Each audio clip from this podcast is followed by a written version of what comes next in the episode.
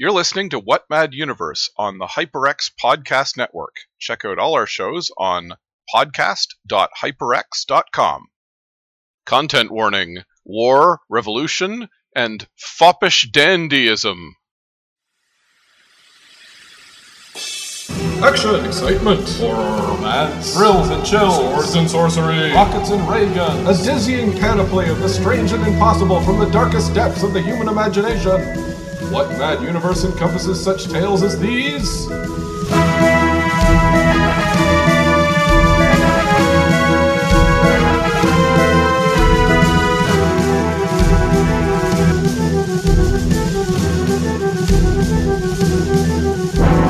Join us as we bear witness to the sweeping sprawl of all the history that never was and all the futures that could yet be.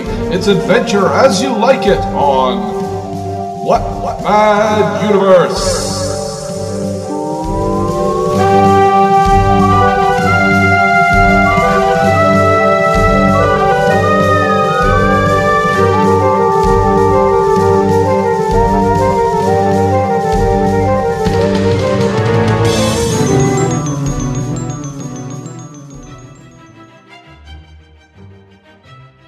You who attack us, you, the meddlesome Scarlet Pimpernel, with your accursed gang. We defend ourselves as best we can, using what weapons lie closest to our hand. such as murder, outrage, abduction, wearing breeches the cut of which would provoke a saint to indignation. Murder, abduction, outrage, as you will, Sir Percy. Had you ceased to interfere in the affairs of France when first you escaped punishment for your machinations, you would not now be in the sorry plight in which your intrigues have at last landed you. Had you left us alone, we should by now have forgotten you. Which would have been such a pity, my dear Monsieur Chambertin. I should not like you to forget me, believe me. I have enjoyed life so much these past two years. I would not give up these pleasures even for that of seeing you and your friends have a bath or wear tidy buckles on your shoes. You will have cause to indulge in these pleasures within the next few days, Sir Percy. What? The Committee of Public Safety going to have a bath? Or the Revolutionary Tribunal? Which? The pleasure of pitting your wits against the inevitable. Oh, the Inevitable has always been such a good friend to me. Not this time, I fear, Sir Percy. Oh, you mean this time to, uh. In as few days as possible. You're right there, my friend, quite right. Delays are always dangerous. If you mean to have my head, why, have it quickly.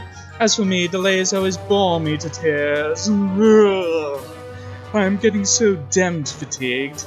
Do you not think this conversation has lasted quite long enough? It was none of my seeking, Sir Percy. Mine, I grant you mine, absolutely, but hang it, man, I had to tell you your breeches were badly cut. The Triumph of the Scarlet Pimpernel, 1922, by Baroness Orczy. They seek him here, they seek him there. Those Frenchies seek him everywhere. Is he in heaven, or is he in hell? That damned elusive Pimpernel. Hello, la. Welcome to What Mad Universe. I'm your host, Philip Rice, and you're just lucky I'm not doing the whole episode like this. Um, and with me is uh, Adam Prosser. Hi, Phil. Um, I've been looking forward to that. Um, uh, today we are discussing the Scarlet Pimpernel by Baroness Orczy. Yes, uh, we will uh, be right back after a word from our sponsor. What Mad Universe is part of the HyperX Podcast Network. HyperX is our sponsor and the maker of the acclaimed Quadcast and Quadcast S microphones. Quadcast USB mics look and sound amazing and they're packed with features. With four selectable polar patterns, you'll get great sound no matter what you're recording. The included shock mount and pop filter mean that you won't have to shell out extra cash for a great setup. Then there's the eye catching LED indicator and tap to mute sensor, so you can tap in and tap out to stop broadcast accidents. It's time for you to tap in with the HyperX Quadcast and Quadcast S. Hello. Um, so this is one I've been preparing for for, for quite a while, so I'm a bit nervous that uh, all my efforts will be in, in you know complete waste if the episode sucks. But uh, uh, you know, cross fingers. Um, seems like the, seems like the Scarlet Pimpernel's efforts were in vain, historically speaking. If I Yeah. got this correct, I don't know. I guess we'll see. Yeah. Um. So I've read. Uh. I've been uh, researching this episode since we started the season, um, and uh, I've read uh, 17 books, actually 18 books, 17 of which are by the original author, um, and, and they're not. Some of them are short, but most of them are around 300 pages. So uh, it's been a time. Would you would you say they were well written and enjoyable? Um, or- Well, uh, we'll discuss that. Uh, in terms of uh, writing style and, and stuff, it's pretty good. Um, better than a lot I've read. It, it's um, the writing it flows well. It's pretty purple prose, but it's it's not terrible, and um, I enjoy uh, the dialogue and stuff. Um, politically, it's pretty rough, and Yeah. we'll get into that. yeah, but it's also yeah, it's it's um. And it, was it can be pretty repetitive. Hmm. Well, that makes us as in from book to book. You mean like going? Over. yeah, um just in in the sense of um you know because it's about a guy who disguises himself in various costumes in order to evade uh, capture and uh, uh, you know whenever there's going to be a tall character it's probably going to be him there's some swerves there but whenever they describe a random uh, character as tall it's it's probably going to be sir percy Ah, I get it. Okay. Um. So, um. Well, uh, what? So, why don't you uh, tell us the basic uh, premise of the books? Yeah. Uh, so, well, first uh, we'll go into sort of why this is important because this is an important series um, in terms of pop culture. Um, it's often, I believe, incorrectly said to be the first superhero story. I think that's people who are trying to, you know, who are high off the Mary Shelley invented science fiction thing and just want to go, you know, a woman invented superheroes. Um, the character's not really a superhero, but certain aspects that became popular to superheroes um, um, were either introduced here or popularized here.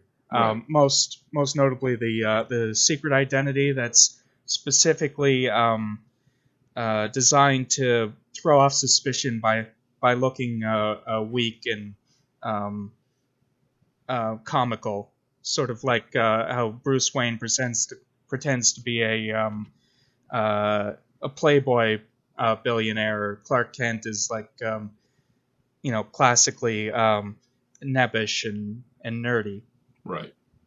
Yeah. It, So you wouldn't associate them with the hero persona. And in this case, Sir Percy is a um, an over the top foppish dandy who's just obsessed with fashion and is very Mm-hmm. shallow.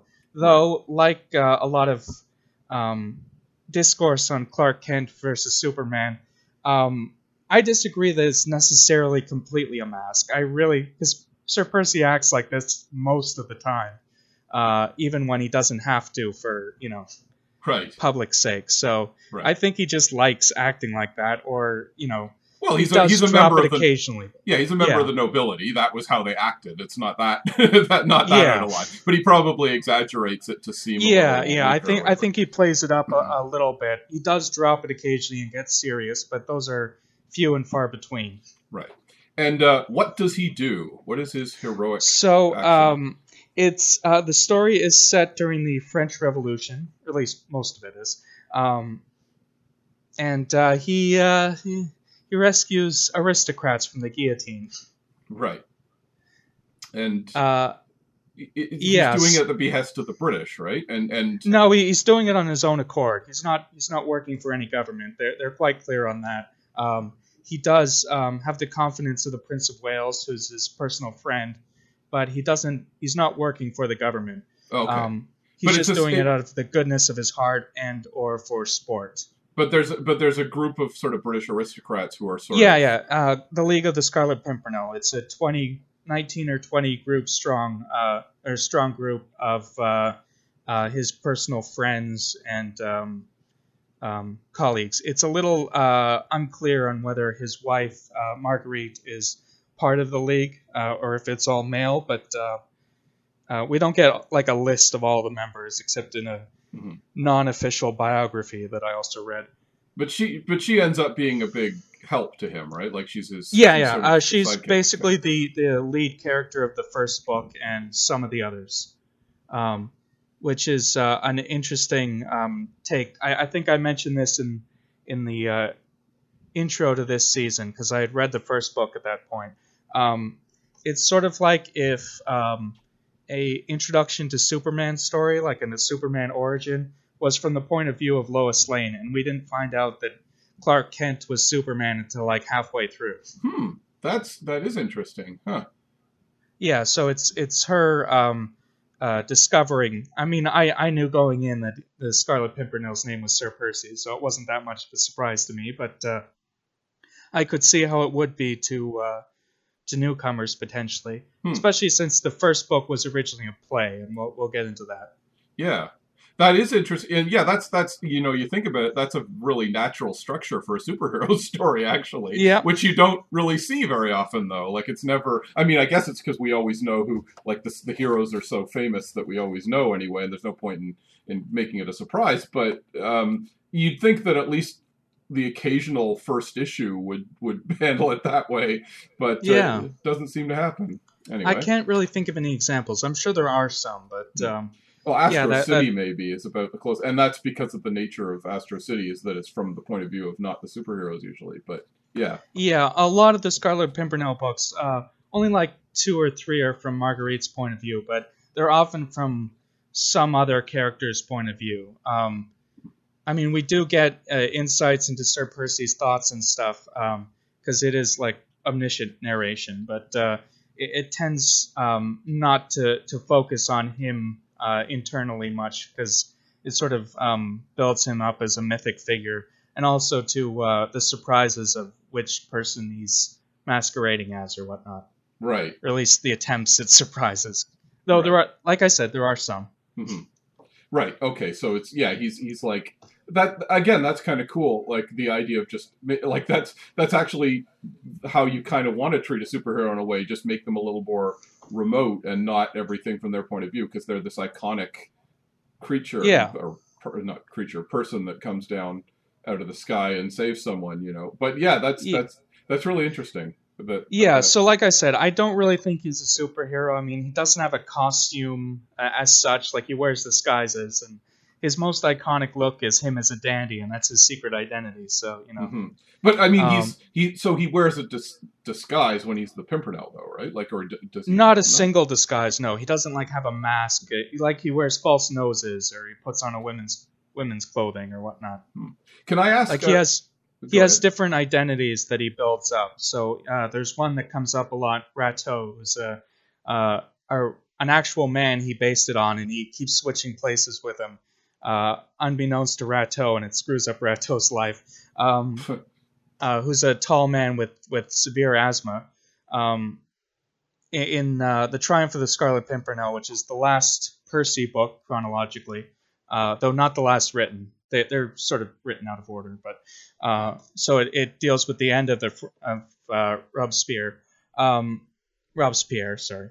Um, Rateau actually uh, uh, Chauvelin, um, uh, Percy's uh, mortal enemy, um, actually gets fed up with constantly confusing Rateau and Percy, so he uh, brands Rateau on the arm with a with a cow brand, and uh, um, Percy finds out about this and has himself branded just to to screw. just to be able to screw with him more. Luckily, that was the his last adventure chronologically. So feel like you could just uh, have Rateau killed and solve if you're a bad guy and solve his problems. But Oh yeah, yeah. But Rateau's like an uh, an actual citizen of France. So right, I'm describing the villain's actions here. Yeah, Like, yeah, if- if fair. You're Um, ruthlessly pragmatic about it, but yeah, you know. yeah, I mean, there's a lot of leaps of logic in these stories. I can't remember the exact details of why he didn't kill him, but yeah. Um, can I just venture, if you, if I may, like the superhero connection? Like, uh, I see what you're saying. Uh, f- well, first of all, have you seen the movie that they, the, the 1930s movie that they made? I Scarlet yeah, uh, that's the only movie I watched. There's like uh, dozens of these things. Uh, Hollywood likes this character, at least did up until the 60s. Um, I only saw the 1934 version, uh, which stars um, uh, Leslie Howard, who was quite good in the role. Hmm. Um, and I haven't seen the others. There's there's like David Niven and I even uh, Richard E. Grant played him on television once. Yes, I saw So- that that there was a TV movie version of the Scarlet Pimpernel in the '80s, which is wild. But I guess that was kind of the resurgence of pulp was happening around that time, so Mhm. that made sense.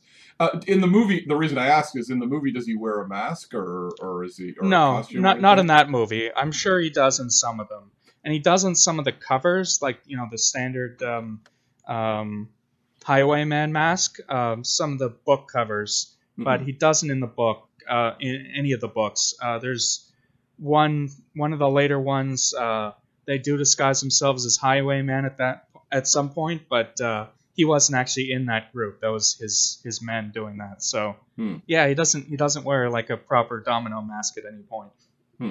Yeah, no, I mean fair. Uh, It's it's it makes it. If I may, uh, what I think the the superhero connection, um, like I I can see it because the way you're describing him, it sounds very much like they basically Zorro basically borrowed the character and placed him in Spanish California. Um, Yeah. because he's he sounds like very so except and with with kind of a reversal of the the politics as I understand it, but um, but yeah, the same basic idea. The swashbuckler, he's a foppish nobleman by day, and he goes out and uh, and fights for justice by night. Um, and of course, Zorro does wear the mask and everything. And Zorro Yeah. uh, came afterwards. Uh, and then Zorro and Zorro is part of this sort of stream of costume adventurers who showed up who were very clearly like pr- they're not again they're not quote superheroes, but they're clearly laying the groundwork for superheroes. So yeah, and I, I I mean I I can definitely see the connections. I just don't think you can really call Percy a superhero. Mhm. He's more like a spy, though he doesn't work for a government. He's they're, they're sort of structured like either spy books or uh, I don't know. In, terms of what he's doing, it's not quite, but Mhm. like con man books or like con man stories or heist Right, stories, like right. like a um, Ocean's Eleven. You know how they you know showing how they get away with it, sort of thing. Right. I, I would I would describe that as like again like yeah it doesn't perfectly fit with superheroes and I mean what a lot of people would say to be a superhero it has to be he literally has some kind of supernatural power although of course I that- disagree with that. Yeah. well yeah then that ignores Batman and so on you get into that very blurry blurry period so like a lot of people just go back to well Hercules was the first superhero and so forth Yeah, Um, I, I, there's a lot of gray area. I can see the arguments. I don't really agree with them. I think Mhm. he's part of the part of the history of what led to modern superheroes, but I don't think he counts himself. right And he's Um, definitely, and if he does, he's not the first. yeah I, I think there's other examples yeah no absolutely There- various things. yeah, there's definitely precursors to that. But I would, I think he is definitely, along with Tarzan, Zorro, uh, various others. I mean, Robin Hood, other things. There's various and like various mythological characters. He's definitely part of the stew that eventually Yes. resolved into superheroes. I think, but not, yeah, like you wouldn't call him a superhero unless you're being a little bit, you're exaggerating a bit. Um, Another misconception that uh, I had going in is that he's sword fights a lot, and he doesn't. really, Um, that um, he, I can't recall a single instance in the 17 that Orz wrote that he actually sword fights. It might come up in the movies. It, it also didn't in the 34 movie. So I don't Really? know. Um, yeah, when he has to do violence, um, which he tries not to do, but um, he, he has sort of it's not quite a no-kill rule, but he he doesn't kill in any of the novels. Um, uh, he mostly just beats people up. He's like a really big, strong guy. huh?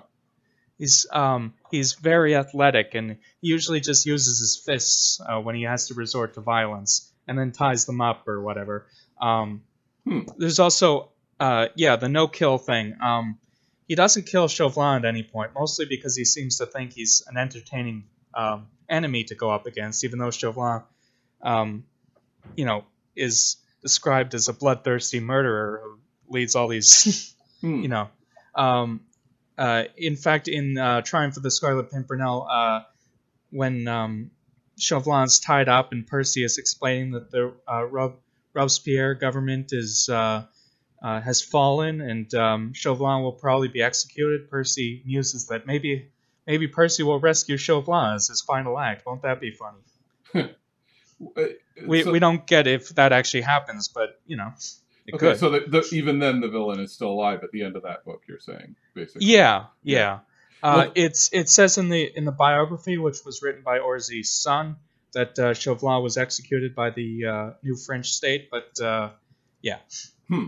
Well, that's uh, okay. That's interesting. Uh, the the um, I wonder if the no kill kill thing is kind of coming from the idea that he's a gentleman and therefore he doesn't kill. Basically, that is that. Would that make Yeah, sense? Or Yeah, that's part of it. Um, uh, also, he just seems to like the sport of things. Um, Mhm. uh, he often says that he's not in it for the sentiment, just the sport of you know fighting the uh, the French. That that doesn't really ring true with a lot of his actions. That just seems to be something he says to save face or to look, you know, because he's English. right. Um, Yeah. But um, he does at least that is part of the motivation that he's interested in uh, in a good fight, a good you know, Hmm. a good challenge. We'll be right back after a word from our sponsors. Ellen, in 15 seconds, what is Nice Games Club? It's our game dev podcast. Steven, help! Game mechanics, accessibility, art and animation, level design, prototyping. Everything that goes into making video games. How's that, Mark? Nice. Listen to Nice Games Club wherever you get your podcasts or at nicegames.club. Hello, my name's Jonathan Dunn, host of the O3C podcast. Every week I'm joined by my two best gaming buddies, Chris and Minty, and we talk about the games we're playing, the games we love, and how they rank alongside our sacrosanct top 100 favourite video games of all time lists. Deep dives into gaming mechanics, history, and lore abound, all topped off with lashings of irreverent dry British wit, witterings, and wisdom. For details on the show and more, head to o3c.games and tune in every Monday on the HyperX Podcast Network. It's time to tap in with the HyperX Quadcast S microphone. The stunning HyperX Quadcast S features dynamic, customizable RGB lighting, a convenient tap to mute sensor, and four selectable polar patterns, so we can broadcast crystal clear audio whether you're gaming, streaming, podcasting, or impressing your remote colleagues and classmates. So what are you waiting for? Join the Quad Squad and tap in today with the HyperX Quadcast S microphone.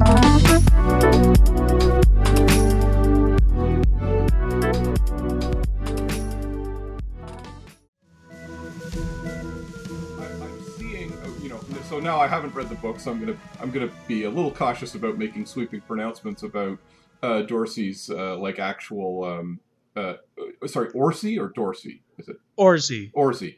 Uh, she was uh, Hungarian. yeah, uh, I'm going to make any. I'm going to try to avoid doing sweeping pronouncements about Orsi's politics and motivations and so forth. Um, but I'm just, I am seeing a bit of a pattern starting to emerge in what you're talking about here. Um, the French Revolution, of course, um, uh, happened in uh, the late uh, 18th and early, sort of went on into the early 19th century, depending on where you want to draw the line. Um, of course, uh, it, it ended with, or didn't end, but they stormed the Bastille. They they ended up executing uh, Louis XVI, um, and for a while there was a uh, a very uh, what we would call left wing uh, government. Um, you know, this is pre socialism, so you wouldn't call it a socialist government, but it was um, motivated by those kinds of uh, ideals and the ideas of um, like liberty and uh, famously the French slogan to this day is fraternité, égalité, liberté. Um, which is repeated often in these books is like sarcastically like you know. They believe in fraternity egalite liberté but they're you know doing this you know Right. um, well, what it's worth noting. I mean, so what happened was that there was this series of escalations um, as more and more radical factions kind of came to power. There was a there was a group called the Sans Culottes, who I imagine are mentioned a lot in this in these books. Um, and in fact, they were kind of mentioned in that clip in that little bit that we we discussed at the beginning that we did at the beginning that we reenacted. Um, they were the sort of the street fighters. They were the the the the, the, the agents of the people who who uh, who would sort of come and tear down anyone who was in the way. Um, and eventually, a group called the Jacobins took power, and they were led by uh, a guy called uh, well, there was Danton, but there, and Marat, but there was also Robespierre, who of course is the famous um, head of uh, a committee of public safety, and that led to what we call the Reign of Terror. So you don't have to be some kind of slavering conservative to be like or monarchist to say the Reign of Terror was bad. It was it was definitely bad. Uh, they definitely killed a lot of just regular innocent people who and and and, and it got out of control.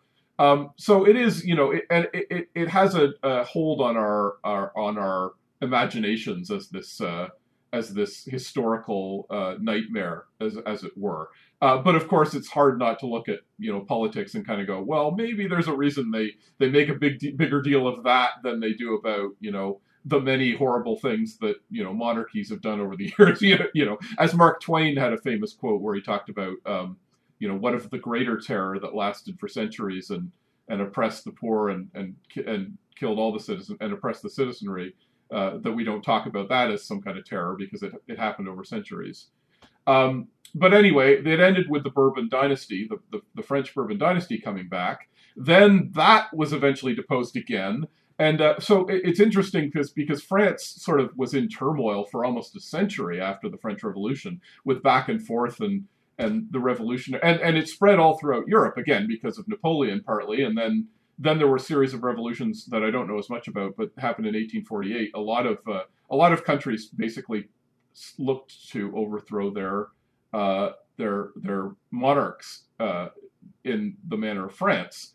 Um, and I'm noticing that um, Baron, Baroness Orczy, who wrote these books, uh, was born in Hungary and had to leave partly when she was very young, and it seems to have been partly fallout from what was going on here. Do you know anything about that? Yes, yes. It was a peasants' uprising. Her father was uh, the uh, uh, landowner of a bunch of farms, and the peasants rose up and kicked them out, and they fled to um, to various places and ended up in England. Right, and England, of course, was sort of in many ways it's kind of the the, the bulwark of monarchy in Europe. Oh, I uh, should she she went to England later, but yeah. Yeah, yeah. Well, no, of course. I mean, but she she wrote the books. Did she not write the books in England, or was that? yeah, yeah. They're they're they were English. Uh, right. Um, I'll, I'll, go into the the history a little bit. Um, uh, yeah, her, her she was born uh, Emma Magdalena Rosalina Maria Josepha Orczy. Uh, quite a handle. Um, her her family called her Emmuska. Um, her father was a, uh, a, composer of some notes, not like super famous, but uh, in addition to being a, a gentleman farmer. Um, and she wanted initially to go into music, but she didn't really have the skill for it. Um, they they didn't um, they were titled, but they didn't have any money uh, because of what happened. Um, so she was expected to work. So uh, she went to, to art school for painting, which is where she met uh, who became her husband, uh, Montague Barstow. Um, and um, with uh, at some point uh, she she met some women who wrote sort of adventure stories, and Orczy's noticed that they didn't actually um, leave the immediate area they were in. Um, so they hadn't actually traveled and stuff. So you know, if they could do it, I could do it. Mm. Um, but uh, she wasn't very successful. She sort of wrote some things, but they weren't didn't really catch on. Then uh, she wrote the uh, initial manuscript for the Scarlet Pimpernel, and it was uh, actually rejected by a dozen publishing houses. Um, eventually, uh, she and her husband uh, rewrote it as a play, um, and it was staged with a famous actor at the time named uh, Fred Terry. Um, Terry actually uh, apparently rewrote the final act a bit, um, and this uh, sort of resulted in various lawsuits over the years about the ownership of the character. You know, so little bit of a, a, a, confusing mess there, but she she came up with the the basic idea. You know, she wrote most of it basically. The first okay. book. All right. And, and then the, the novel was then adapted from the play. Right. And then she wrote all the sequels, right? Like it was still yeah. her. Yeah, yeah. Yeah. So, so slightly. Oh, except for uh, yeah, there there are other sequels written by other people. I haven't read those. Um, there's uh, her son, um, uh, uh, John Montague Orczy Barstow, um, wrote a uh, biography in 1938 of uh, the Scarlet Pimpernel, like an in-world biography, and she wrote the foreword to it. Uh, eh, sorry, uh, her son is believed to have written it. It was written under the um, um, pseudonym um, John Blakeney, but um, uh, he's believed to have been the, the writer of that. And she wrote the foreword to it and said, you know, uh, I can't verify any of this as factual, but it seems like stuff Percy would have done. So, yeah, it's it. Uh, I'm getting the general sense of it being very British, uh, in spite of being you know, supposedly set in France, uh, and the hero literally being British. And yeah. uh, j- just as you say, like you know, I, I think Britain is kind of like the bulwark of like that's definitely where that uh, sympathy that that kind of uh, story would probably find more sympathy than almost anywhere else, even in Europe at the time. Of just like, oh yes, let's maintain the good old uh, aristocracy kind of thing. Um, Mm. and and you know save lives. But now, does he ever save um, the the Pimpernel? Does he ever save? Uh, oh, by the way, uh, this, t- where does he get his name from? The the Scarlet Pimpernel. I know this. Oh, it's just a flower. Uh, there's no um, origin for the name except in the biography, which again is non-canon. Um, but it's a common flower in um in England. Right, and that's his calling card, right? He Yeah, he leaves a. Um, uh, he always. Uh, he often leaves a paper behind to let us know that it, to let uh, his enemies know that uh, he got away with it, basically. Hmm. Which includes the um, that poem that I read at the top. Uh, they seek him here, they seek him there. Um, and uh, at the bottom, a drawing of a scarlet pimpernel, which is a five-leaf um, or five-petaled flower. Right. And and um, that's another thing that superheroes did adopt for a bit. Not it's it's hasn't lingered, but there was definitely a thing of the calling card. Um, Yeah, Sometimes with yeah. villains too, you see bad, bad guys doing that too. Like uh, I mean, that's actually the most famous super uh, superhero comics character is as the Joker. He used to leave a Joker playing card as a calling card when he murdered someone. Um, but that like that was the, like the first story. It wasn't a it wasn't a common thing that he kept doing. But more or less, that's uh, hmm that's a thing. Um, but yeah, just the fact that it's a, a, a story about uh, England, uh, you know, English uh, uh, uh, people protecting each other, uh, you know, protecting the monarchy. Uh, I did want to ask: Does he does he ever save like regular people, or does he only go, save the monarch? The Yeah, so- So that's the thing. Uh, the politics, uh, Orczy does try occasionally to be a bit more nuanced with it. Um, um, she's she's very obviously on the side of, of the, the monarchy. Um, you know, the uh, uh, narration keeps calling you know the the French uh, Revolution like the most bloodthirsty government in history, and you know the a smear on the French right. um, the the or the honor of France that will forever smear the, you know whatever. Um, it's like you know, calm down, lady. um, but uh, um, there are occasionally characters, and uh, particularly um, uh, the Scarlet Pimpernel's wife is actually a Republican.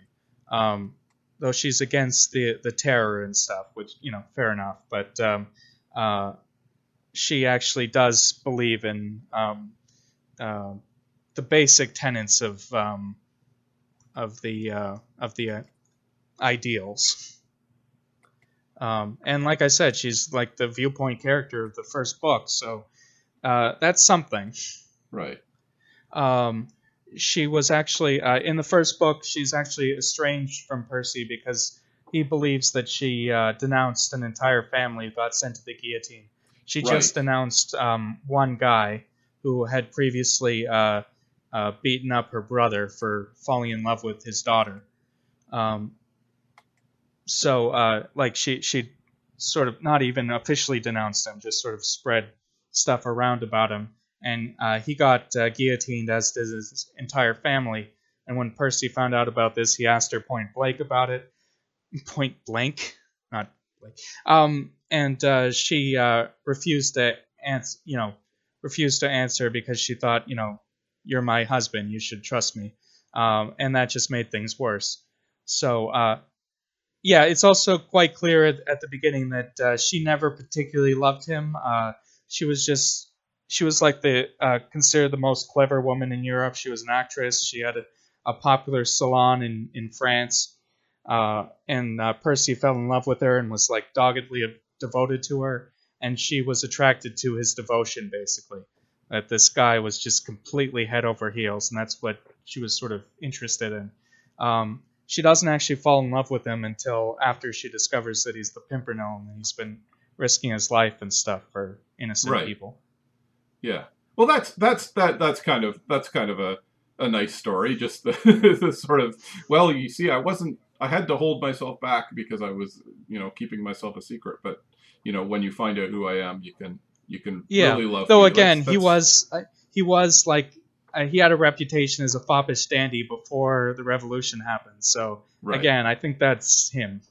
Right. But but I mean, it doesn't matter if you're foppish if you're if you're like willing to go out and be heroic and Yeah. and it's like that's that's another that's sort of a crucial element of your character that's being held back. Is there any sort of do we get like an origin for him at any point? Like what uh, made him not except for the biography, which again non-canon. Yeah. So But like um, he he like was he just sort of a layabout and then he said, "By God, I've got to save some lives," you know, kind of thing. that seems to be it. Yeah.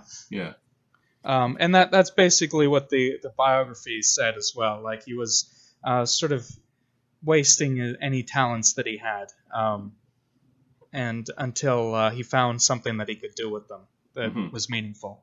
Right. Um, so on the saving regular people, so there's that. The fact that Marguerite is uh, a Republican, though that doesn't get much play beyond the first book.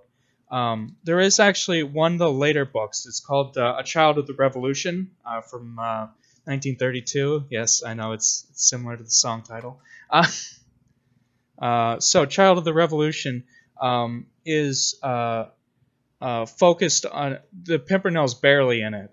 Um, it's focused on um, a character named Andre Vallant, who's actually a member of the um, of the revolution. He um, like a in in the story an important figure in the revolution, and he's portrayed as basically a good guy. Um, so, and the the whole book just follows his story. And then at the end, uh, when the revolution goes after him as well for not being harsh enough, um, oh, actually, uh, no, no, he's um, he's actually uh, denounced by in secret by um, a um, the father of his wife, who is an aristocrat. Um, so anyway, after he's denounced and he's about to go to the guillotine, then the Scarlet Pimpernel saves him, and that's the end. Hmm. But um, we, we follow, and it, that that book in particular is very sympathetic to him, and it it um, it has characters say, you know, this is bad, but like it was worse before for us, like um, you know, Okay. uh, like uh, you know, people are, are being beaten and you know uh, sent to prison, but like that happened all the time before to us, and nobody Right. cared. Yeah, well, I mean that's that's not an unreasonable stance to take because, like, you can. I don't think there's as much of a contradiction there as you might think because, uh, I mean, it's it's certainly true that the revolution went through the different stages and, like, you again, you can see like uh, you can be in favor as the as the Thermidorians were of like, yeah, we should have a republic, we should have a democracy, we should have uh, the, get rid of the king and and do something for the poor and so forth without going into what Robespierre did, where he just wanted to like it, it got out of control and it, you know it, the power went to his head or something. Uh, um, Yeah, I, mean, you think can, you can Oh, draw sorry, a line of sort of where you know where they cross the line, but there were different factions within the revolution. Like even before Robespierre came to power, there was a group called the Girondins who had a lot of power, and then the Jacobins took over, and the Girondins were kind of the ones who like it's more complicated, but they're kind of the ones who came back after the uh, after the um, uh, the Thermidorian Revolution, and then, like I say, there was the there was the Napoleon uh, Napoleonic thing, and then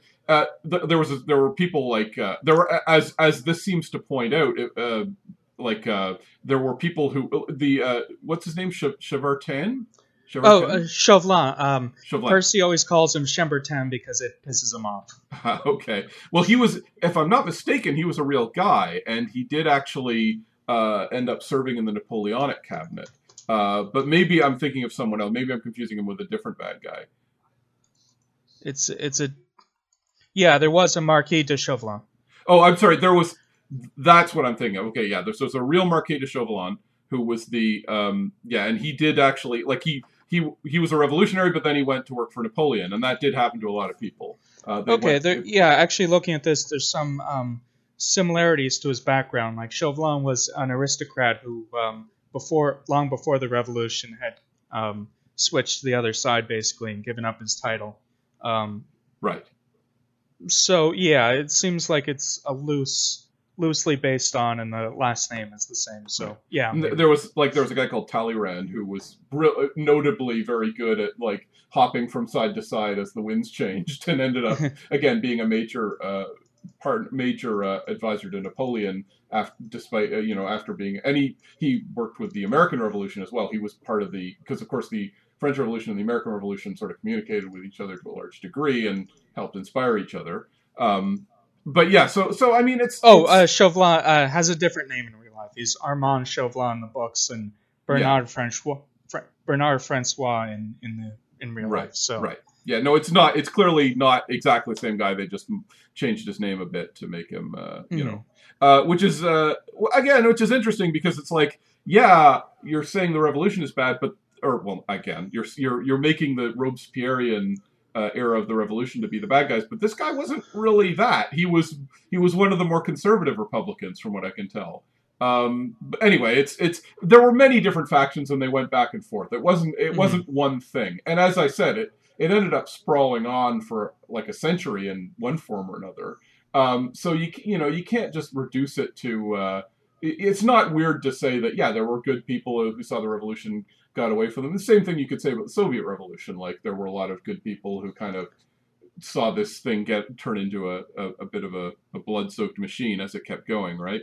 Um, yeah, but these books pl- uh, lay it on pretty thickly in the narration about uh, Right. it being evil and a, a blight on civilization, the Mhm. worst thing to ever happen, and you know, like Yeah. Uh, well, well, here's where I mean, you here's where we're talking about a, a woman who was a landed gentry who literally had to give up her ancestral home and went to England Yeah. and started uh, basically pandering to the Brit. As I say, like Britain was probably the most um, pro. I mean, not that there wasn't aristocracy everywhere, but they really like clung on to aristocracy in the post-Napoleonic era in a way that maybe most of Europe didn't uh, to quite the same degree because again France had a big uh, influence on everything. And and by the end of the 19th century especially um, there were of course there's still some aristocracy in Europe to this day but uh, things like like Germany was no longer an aristocracy. Obviously Russia wasn't early by, by the early 20th century.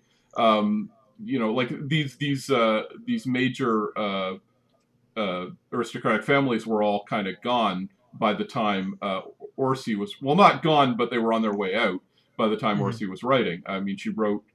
I, I mean, I guess she would have been writing up into the uh, into the uh, Soviet Revolution as well, and she probably oh, uh, probably long, long colored- past. Um, yeah, that probably uh, she, everything. her last uh, Pimpernel book was in 1940, and she Right. lived till 47. So hmm hmm Yeah, so I mean, that's does do, do you ever get the sense that that's coloring what she's writing, or uh, well, uh, there's one book uh, which is uh, um, Pimpernel and Rosemary, Mm-hmm. um, which is actually set in the present day that it was written, 1923, um, and it's about the uh, um, what was going on in Hungary at the time, so directly Hmm. related to Orczy's own background.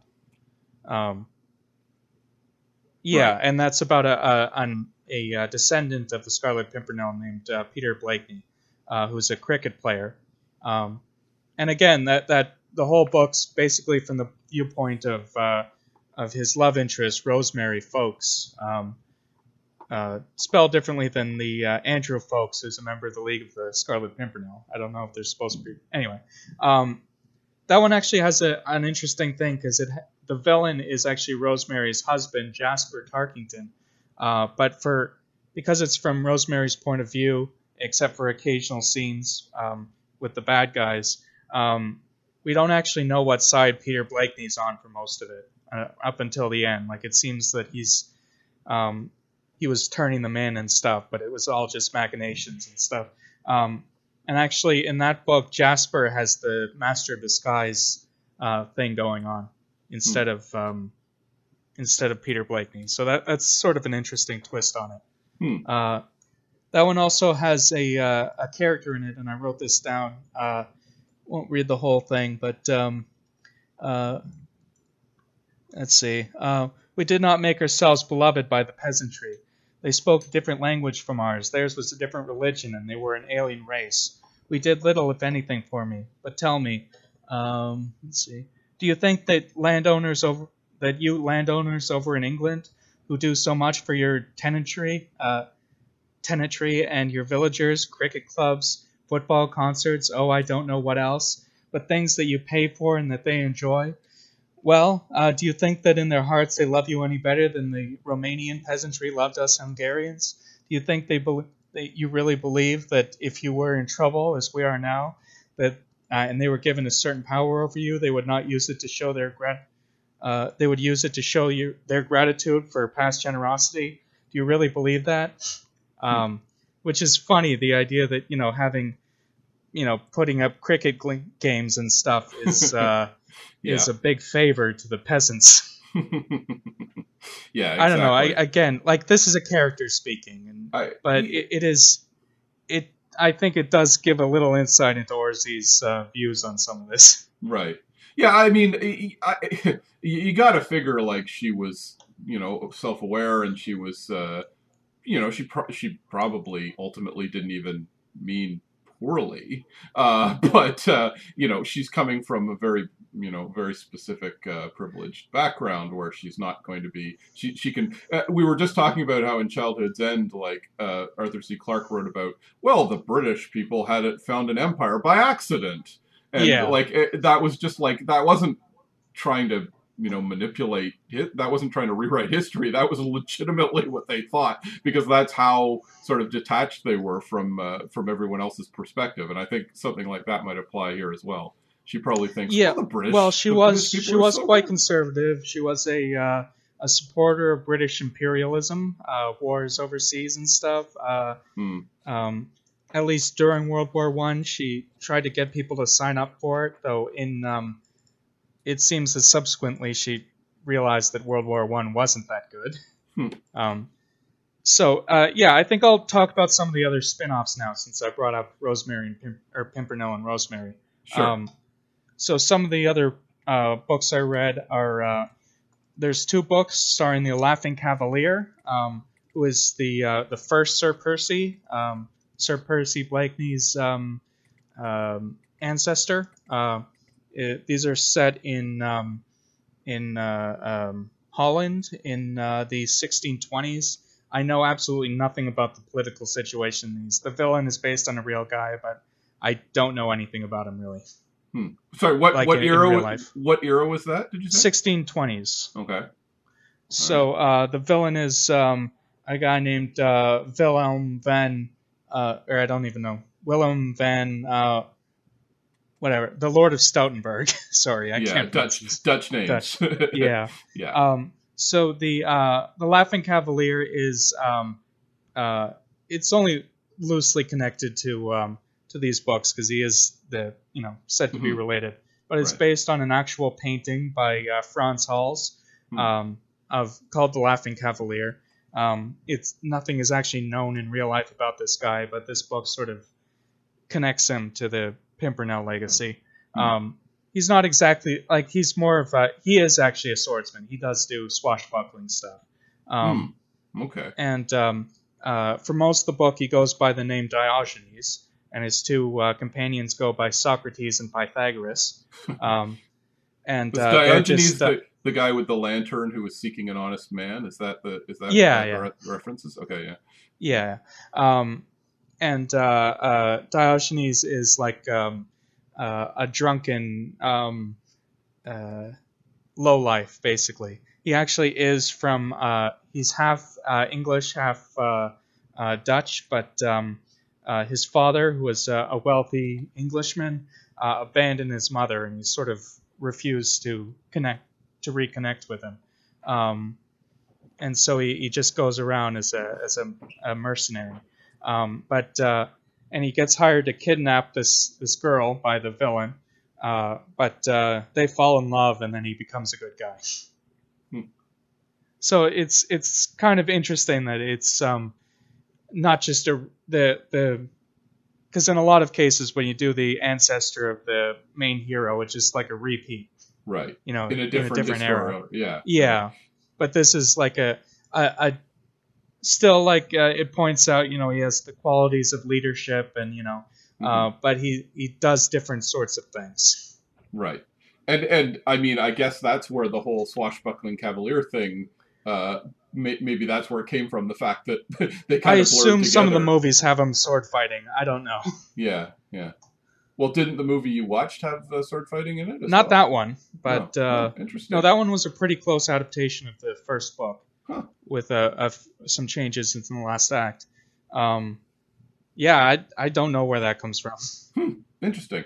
Well, I think it's probably when was Prisoner of Zenda again? That was. uh I mean, the book was earlier than this. right. So I, That was 1800s. Yeah, I don't know if they got mixed up in the public imagination or yeah. Zorro got in there somewhere. Right, Zorro. Uh, yeah, that kind of feels like Zorro is a mashup of Scarlet Pimpernel and Prisoner of Zenda, or Zenda type, or Ruritarian stuff, Ruritanian stuff. Um, I think that I think that was just sort of where the winds were blowing in that early, uh, late 19th, early 20th century pulp era, and then Hollywood, of course, stoked the fires pretty hard. Uh, so that Yeah. it's probably like how And- superheroes sort of synthesized all these things into something. Uh, I, in the same way, I think there was an earlier synthesis of just uh, you know, oh, uh, the royalty and intrigue among the royals in a t- historical time, and there'd be some swashbuckling kind of thing. Yeah, I think most people, myself included, uh, first learned about the Scarlet Pimpernel, if they did, from the um, uh, Scarlet Pumpernickel, the Daffy Duck cartoon. yeah, right. um, where he's a highwayman who at one point disguises himself as a, as a nobleman. So that's sort of the only connection there. There's actually it's a character in, in the last book, the uh, the uh, last one written in 1940, uh, Mademoiselle Guillotine. Um, yeah, she's a, a very tall, a very angry woman named uh, Gabrielle Damien. Damien? I don't know how to pronounce French names. Sorry, uh, Mademoiselle Guillotine, who um, uh, has uh, uh, her father is was a an actual historical figure who um, came at the uh, at uh, the king with a pocket knife and just sort of wounded him a little bit, like a little scratch, and was punished to death for it and drawn and quartered and stuff. Like it Huh. w- wasn't meant to kill him; it was just sort of you know. But well, of course, uh, the gu- guillotine was a was a guy. It's the guy who invented the guillotine was named after him. Yeah, yeah, And- but I mean the the character uh, as like um, Madame Guillotine was was the the phrase that the French used for Right. you know the guillotine, but Mhm. actually making it a character, Madame Guillotine or Mademoiselle Guillotine, a woman who likes to guillotine people. I don't know. or even that's even a superhero-ish, uh, another superish element there almost in some way. Yeah.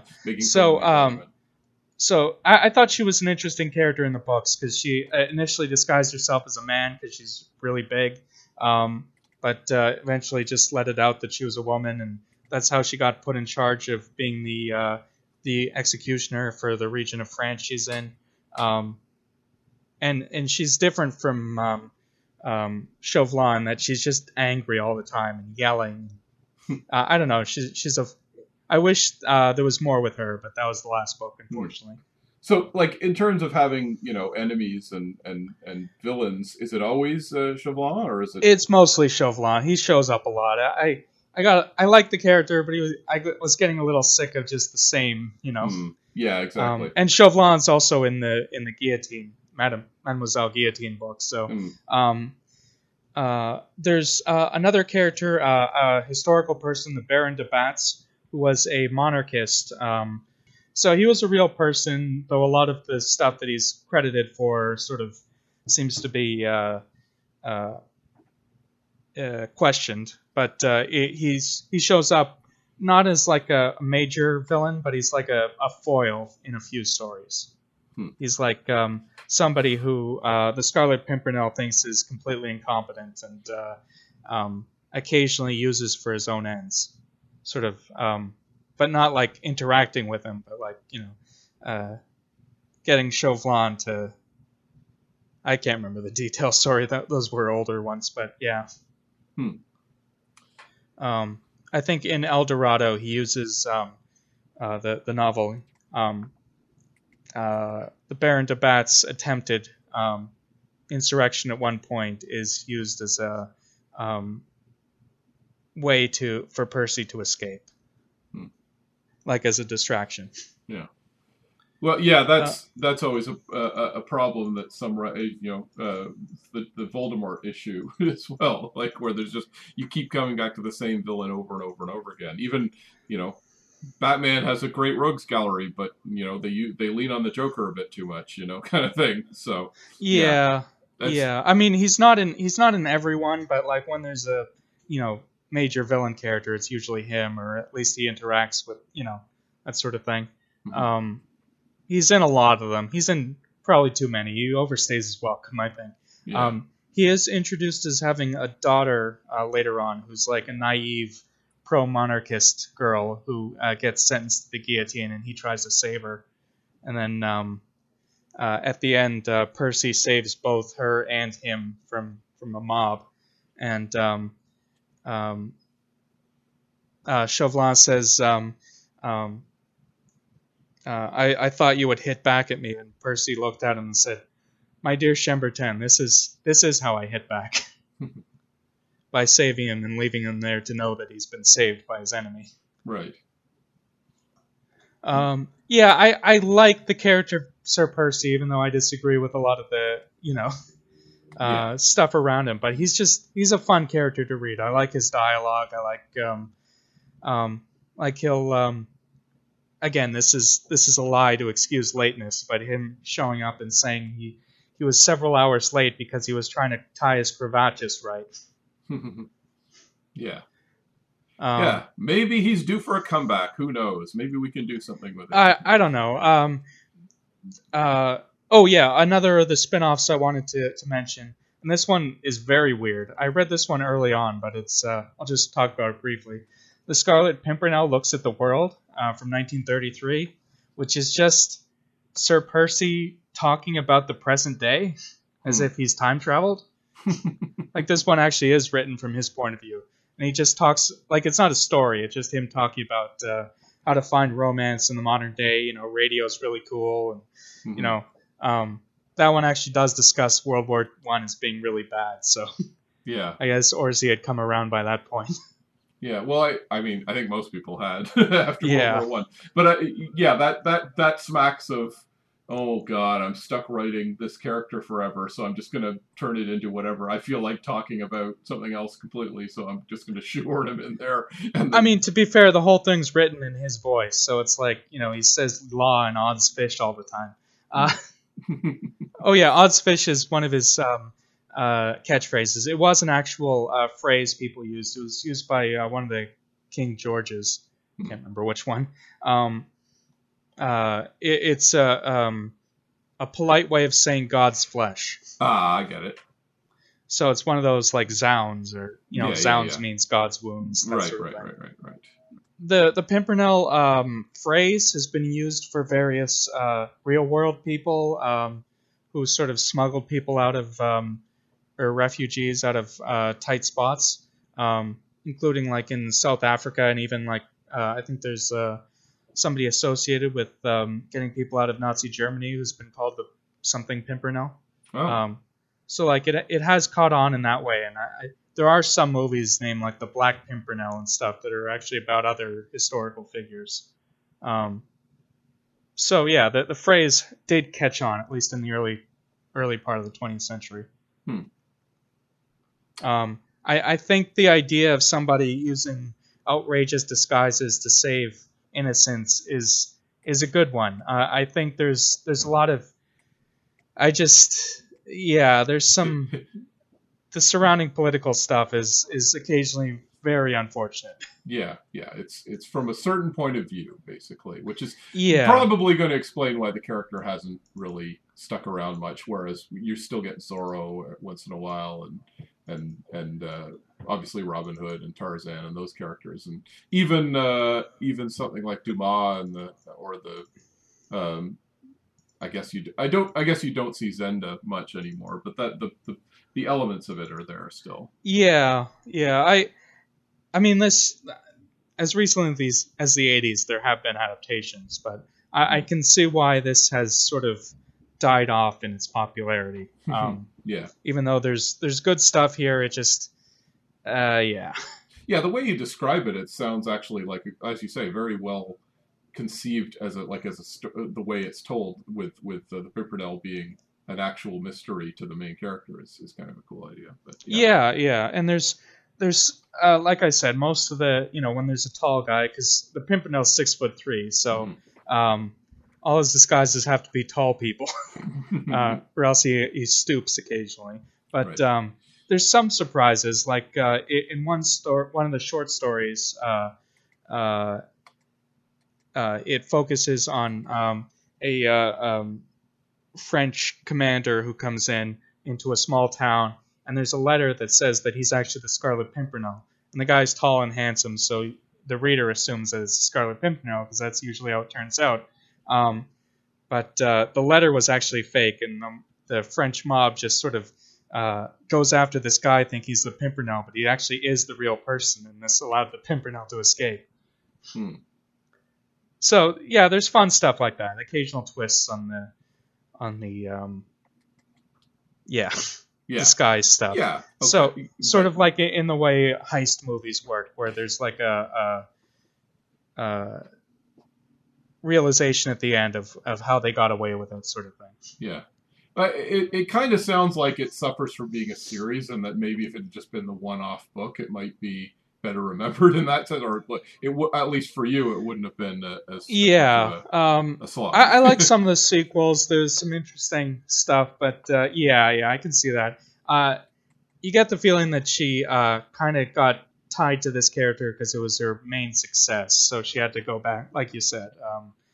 Um, um, she had other thing, like she wrote some detective stories that seemed to be fairly popular, but um, it seems like you know Rowan Atkinson with Mr. Bean sort of thing, like you, you're even though you've done other things and other things have even become popular, you're always associated with this one thing. It's Yeah. kind of Yep. it can weigh you down, I imagine. Yeah. Yeah. For sure. The eternal problem. Yeah. Uh, so in terms of recommendation, I don't know. If this sounds interesting, try one of them. Understand that this is uh, of its of a particular point of view, and um, uh, just try to take the, the good with the bad. Right. Yep. Odds fish, my dears, it appears we are all out of time and must make our hasty escape. I've been Philip Rice, the most fastidious dandy in London society, and with me was my ancestor, Adam Prosser, the laughing podcaster. Our producer was Alex Ross, who hounds us night and day as a member of the Committee of Public Safety, and our theme song, which can be heard in every drawing room in Europe, was composed by Jack Firick. Just a reminder, we both have a Patreon, which helps pay for hosting costs and whatnot. And if you subscribe to either of us, you can listen to this podcast early, to- early every time, as well as getting bonus material, cut footage, and illustrations and comics, among other things. No, I'm not doing that voice. Just uh, go to Patreon and search for Philip Rice, 1L, or Adam Prosser, 2 S's, or neversleepsnetwork.com slash series slash what dash mad dash universe for the links. And you can follow us on Twitter at WMU Podcast or Prankster36 for me or Spear Halflock A for Philip. Philip? So until next time, gentlemen, your servant, ladies, as ever, your most devoted slave, everyone else, uh, ditto.